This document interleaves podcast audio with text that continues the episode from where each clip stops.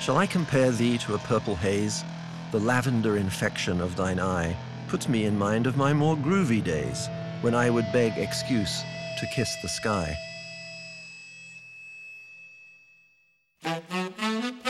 From WNET in New York, this is WNET Up Next, where we take you behind the scenes for a look at what's happening here and help you to get to know the people who create our programs. Today, it's Segaller on Shakespeare. Stephen Segaller is our Vice President of Programming here at WNET. He oversees all of our national programming efforts, including our signature series Nature, American Masters, and Great Performances. His passion for Shakespeare has led to our presentation of Shakespeare Uncovered and many Shakespeare performance films. April 2016 marks the 400th anniversary of the death of William Shakespeare. And to commemorate the bard, WNET is celebrating Shakespeare on air and online. Stephen, what ho, and welcome to WNET Up Next. Thank you, Tom. Lovely to be here. Now, today you are here as our number one advocate for all things Shakespeare. So uh, I'd like to ask you just a little bit for you about your background and how Shakespeare became such an important part of your life.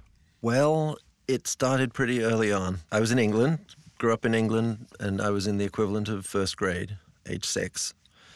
And there was some kind of Christmas pageant being planned. My kindergarten or first grade teacher was named Miss Kane. Miss Kane was planning some kind of Christmas pageant, and everybody had to contribute something, some kind of performance. And my mother, who uh, was a Shakespeare fan, decided that I should uh, learn and recite the speech of Henry V on the eve of the Battle of Agincourt. I'm sure you know it. This story shall the good man tell his son, and Crispin Crispian shall ne'er go by from this day to the ending of the world, but we in it shall be remembered.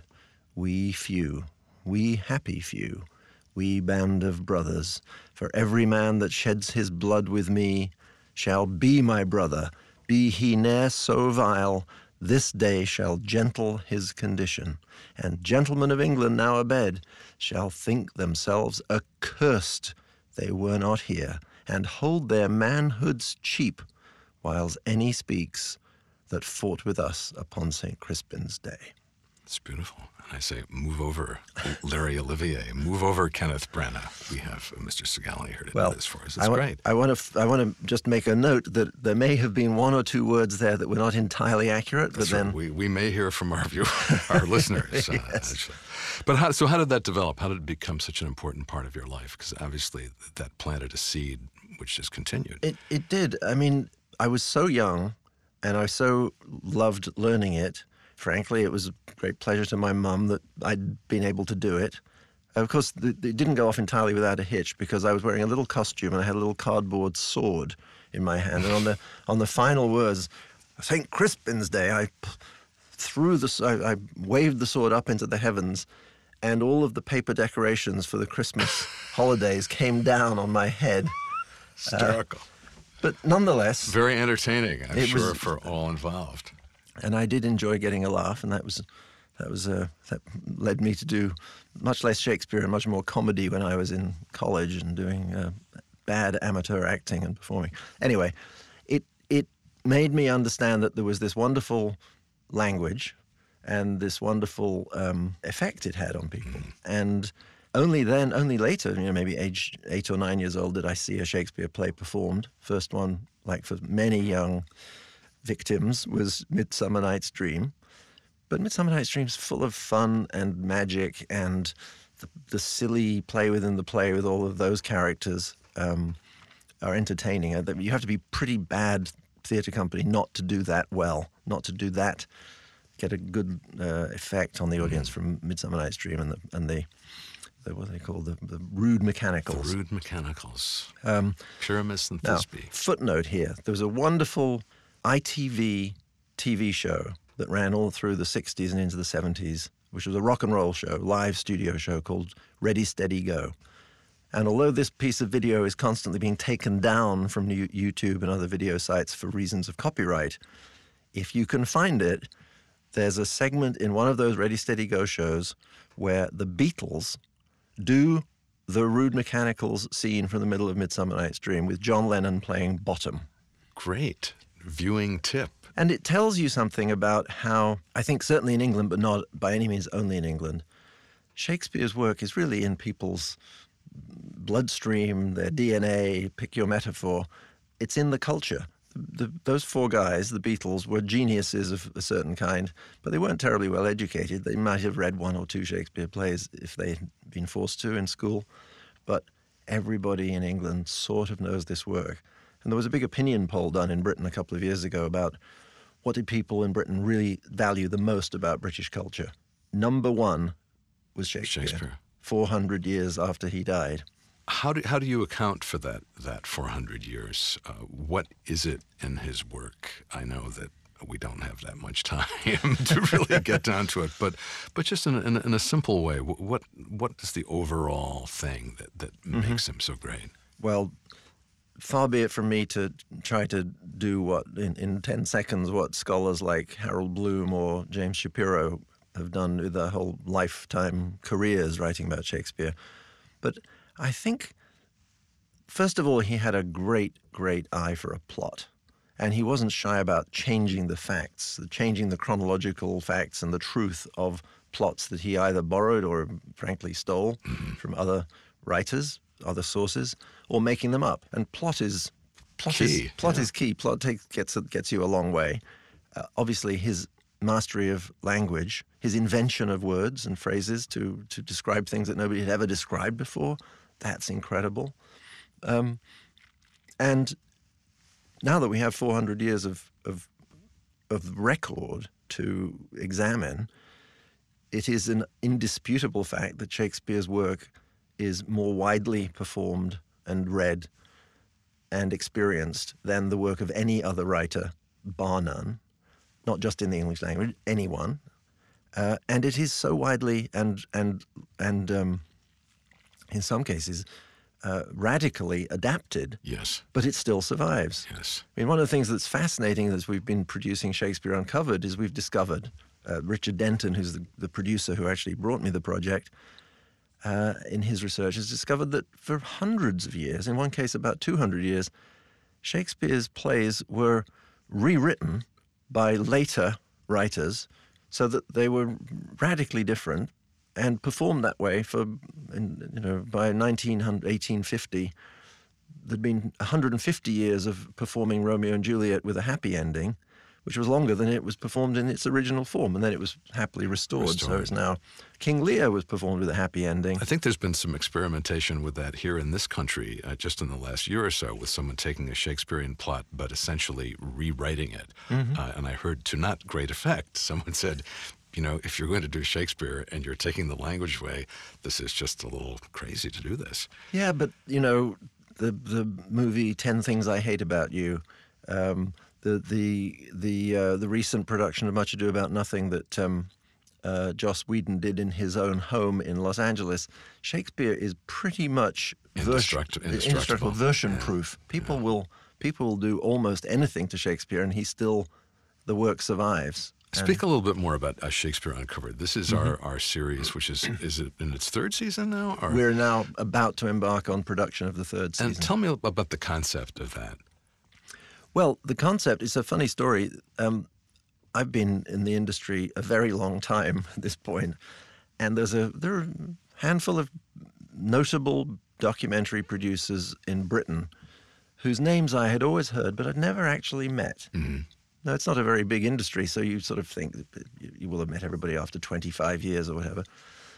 So I was at a documentary festival or market thing in Oxford, England, and when you go to these events, you're listed as a, as a participant, and you start getting emails from people saying, Can we have a meeting? Mm-hmm. And this fellow, Richard Denton, writes to me. And I thought, Oh, I know his name. I've never met him. So we arranged to meet. And he said, Are you interested in Shakespeare? I said, Yes. He said, You know, people have written lots of books over the years called prefaces to Shakespeare, where for a general audience, they try to explain why Shakespeare is interesting and what, you know, all of that. And he said, but nobody's ever done prefaces on TV. Hmm. I said, okay, I'm in. And it just seemed like a really smart idea. And his and the way he wanted to do it, which is now well known because we've done it, is each episode looks at one play or a handful of related plays, and one actor, or in one case, one director, asks the, the sort of obvious, simple questions. What did? Why was Shakespeare writing about the Danish royal family, or why was he writing about the Duke of Athens, or why was he writing about you know, So it etc. gives background and context. really. Context. What were his source materials? How was it received, and how it was? What was the culture of England at the time when it was first performed? So we understand the what these ideas meant. You know, what did what did witches mean to the audience that first saw Macbeth in 1606? Um, not the same as what people thought about witches when they saw The Crucible in the 1950s when Arthur Miller wrote it. And, and so it was just asking simple questions, exploring the plays, and we found that an amazing roster of, of uh, notable actors Absolutely. were willing to and- participate. And, and right now we're we're about to air uh, a whole uh, group of these programs. Uh, Midsummer Night's Dream with uh, Hugh Bonneville, better Right. known as uh, the Man of Downton Abbey. Lord Grantham. Uh, It was the first, Midsummer Night's Dream was the first professional job Hugh ever had as an actor in a non-speaking role, what we used to call a spear carrier at the back of the Amazing, audit, the back of the stage. And there's a King Lear with Christopher Plummer, I think, coming. Uh, Kim Cattrall, Mm-hmm. uh, Antony and Cleopatra. Has she ever played Cleopatra? She's played Cleopatra twice, but regrettably for us, she's played it twice, both times in Britain. Okay. Well, Um, we and can we hope that that omission may be corrected one day. In, in- terms of the impact of this program so far for uh, the public media viewer, Mm-hmm. wh- what's it been like? What's the response been? Well, the reaction's been great because uh, you know it takes it it takes the audience back to why the work is interesting. We we intended, and I hope we've succeeded. I think we have. We intended that people who really love Shakespeare and know these plays would still get a good deal out of the way we approached them in the documentaries, learning about learning new new new facts, the the facts about the the, the, the changed endings that were uh, imposed upon the work, or the source material, um, the actors in the in the history of the of, of these plays that have made their names, um, movie adaptations. So that's one target audience, but the other target audience is people who've maybe just heard of these Shakespeare plays, don't really know anything about them, and we hope we'll introduce them with the help of a Jeremy Irons or a Derek Jacobi or a Joely Richardson from the first series or the second, as you say, Hugh and uh, and Chris Plummer and, and Kim. And, and, and sometimes I think in this country there's sort of a f- the people have a fear of Shakespeare that somehow that it is alien to them and this is beyond me. Mm-hmm. I, I, I don't you know this is something for other people way up there in, Mm-hmm. some sense. But a program like this kind of breaks that up and, and lets people in, and, and you realize that oh this is to be f- for everyone. I think so, and I think there are, you know, of course, numerous terrific theatre companies. The Shakespeare's Globe Theatre now in London, which we'll talk about in a minute, but also the Public Theatre here in New York. I mean, they have made a tremendous effort and a successful effort to make these plays accessible and entertaining. Something that's very interesting for me as an Englishman living in New York, uh, Oskar Eustis, who's the artistic director of the Public Theatre, has a real commitment to the idea that you don't have to be English to speak Shakespeare's words with authenticity and authority. And my ears don't any longer differentiate between hearing, say, Sam Waterston or seeing Sam Waterston play King Lear with his American accent. He doesn't put on an English accent so that he can say the words. He just he is who he is, and I think that's a very smart approach because one of the funny things when you look at, for example, in our Henry V episode, um, Prince Hal, who becomes Henry V, is played by Tom Hiddleston, and he's doing the speech that I gave you a, a glimpse of a few minutes ago. Uh, but most people, if you said Henry V, they'd either say Kenneth Branagh or they'd say Laurence Olivier. Yes. Now, from Laurence Olivier in 1944 to Kenneth Branagh in, I think, the mid 80s to Tom Hiddleston in 2012, they all sound different from each other. Yes. They're all English. Actually, Kenneth Branagh's Northern Irish, but The style and the style, generational the diff- difference. You know, and there's more difference between Laurence Olivier saying "we few, we happy few," and from to a declamatory style Yeah. to a much more uh, personal intimate. Some some of that is production values, but but it's also, You know, the voice of the person speaking the words is not what you're there to listen to. It's the words. Now, and you've established partnerships with some of these theaters on the work. Do you have them with the Old Globe and with the New York Shakespeare Festival Well, uh, it's or Public Theater? it's it's not the old Globe because that's in uh, I think La Jolla. Okay. This is this is the Globe, the this is called Shakespeare's Globe Theatre. Shakespeare's is Globe the technical term in London. which is founded by uh, an American, I believe, Sam Wanamaker. It is a, it is indeed an extraordinary story. Sam Wanamaker was a was a Hollywood uh, uh, screenwriter and and I think director who fell on the wrong side of the blacklist, and he left the U.S. and went to live in London, where he continued to do his work. I think under pseudonyms, as as some of those writers did. He lived about half a mile from the generally accepted site of where the Shakespeare's Globe once was in Blackfriars on the south side of the river, very close to London Bridge. And he just got it into his head that there should be a new Shakespeare's Globe built. And the, the wonderful end of that story is that he spent, I think, something like 15 years raising money, uh, asking people to buy a brick, you know, all that kind of thing. And the Shakespeare's Globe was ultimately built and has now been operating, I think, for 20 years. The very sad part of the story is that he didn't leave, live to see it open. He oh. died about a, a couple of years before it was up and running.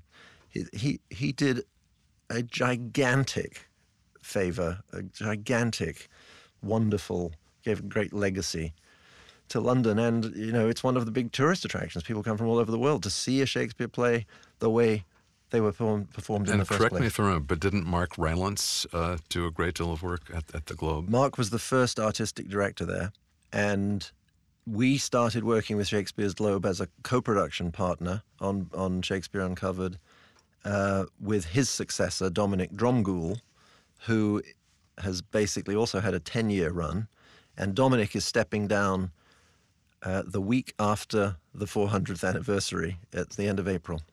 I'd also like to ask you about the Hollow Crown. The Hollow Crown is a generic title that has been created to reflect the theme of all four of these plays, which start with Richard II, who was a weak king who was ultimately overthrown by Bolingbroke. Bolingbroke becomes King Henry IV, part one. Then King Henry IV and his wastrel son Hal are the, are the plot of Henry IV, part one and two, Henry and he becomes Fifth. Henry V. Okay.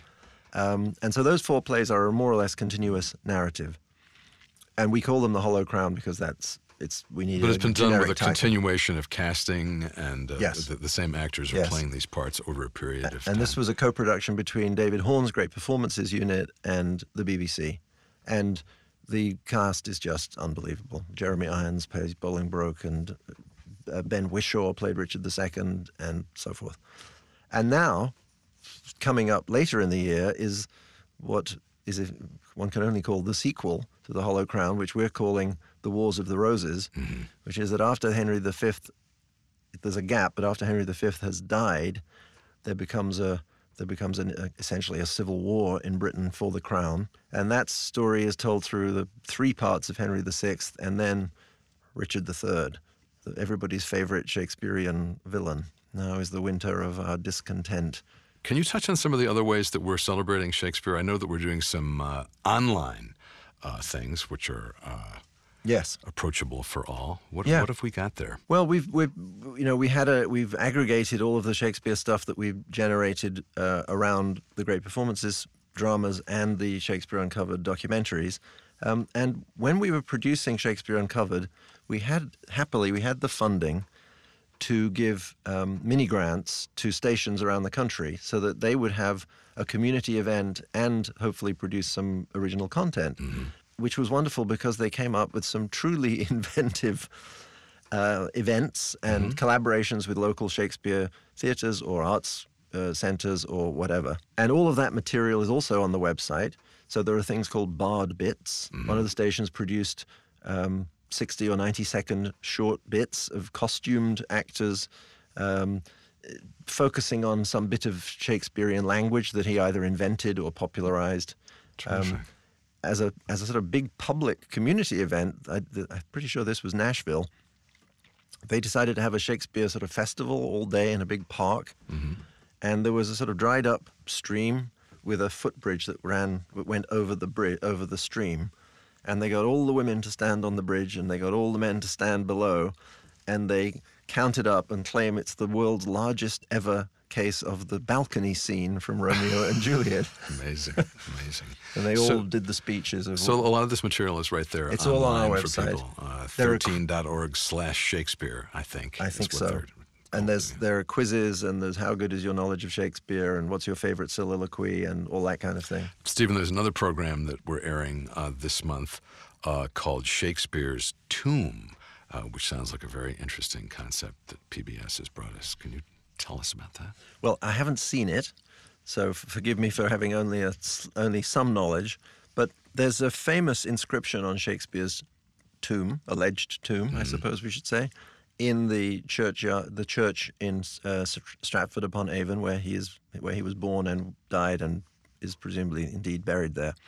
And it threatens anyone who moves my bones, quote unquote, with a curse. Oh, Um, Cursed be he who moves my bones, is the second line of the inscription. And naturally enough, that has provoked interest from people who care about these things as what would, what would be the reason for this curse? And why would he think his bones would be moved anyway? yeah. To which nobody has had an answer for a very long time, about 400 years.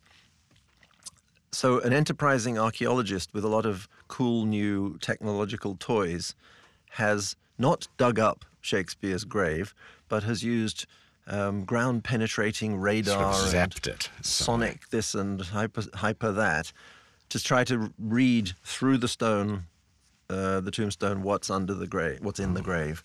And I heard him on the radio last week, and spoiler alert, it appears that Shakespeare's body is in the grave, or rather, a body is in the grave, but no head. Tune in. Tune in Exactly. more.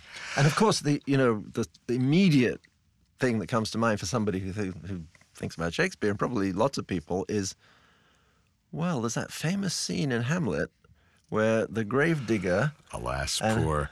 alas, poor Yorick, I knew him well.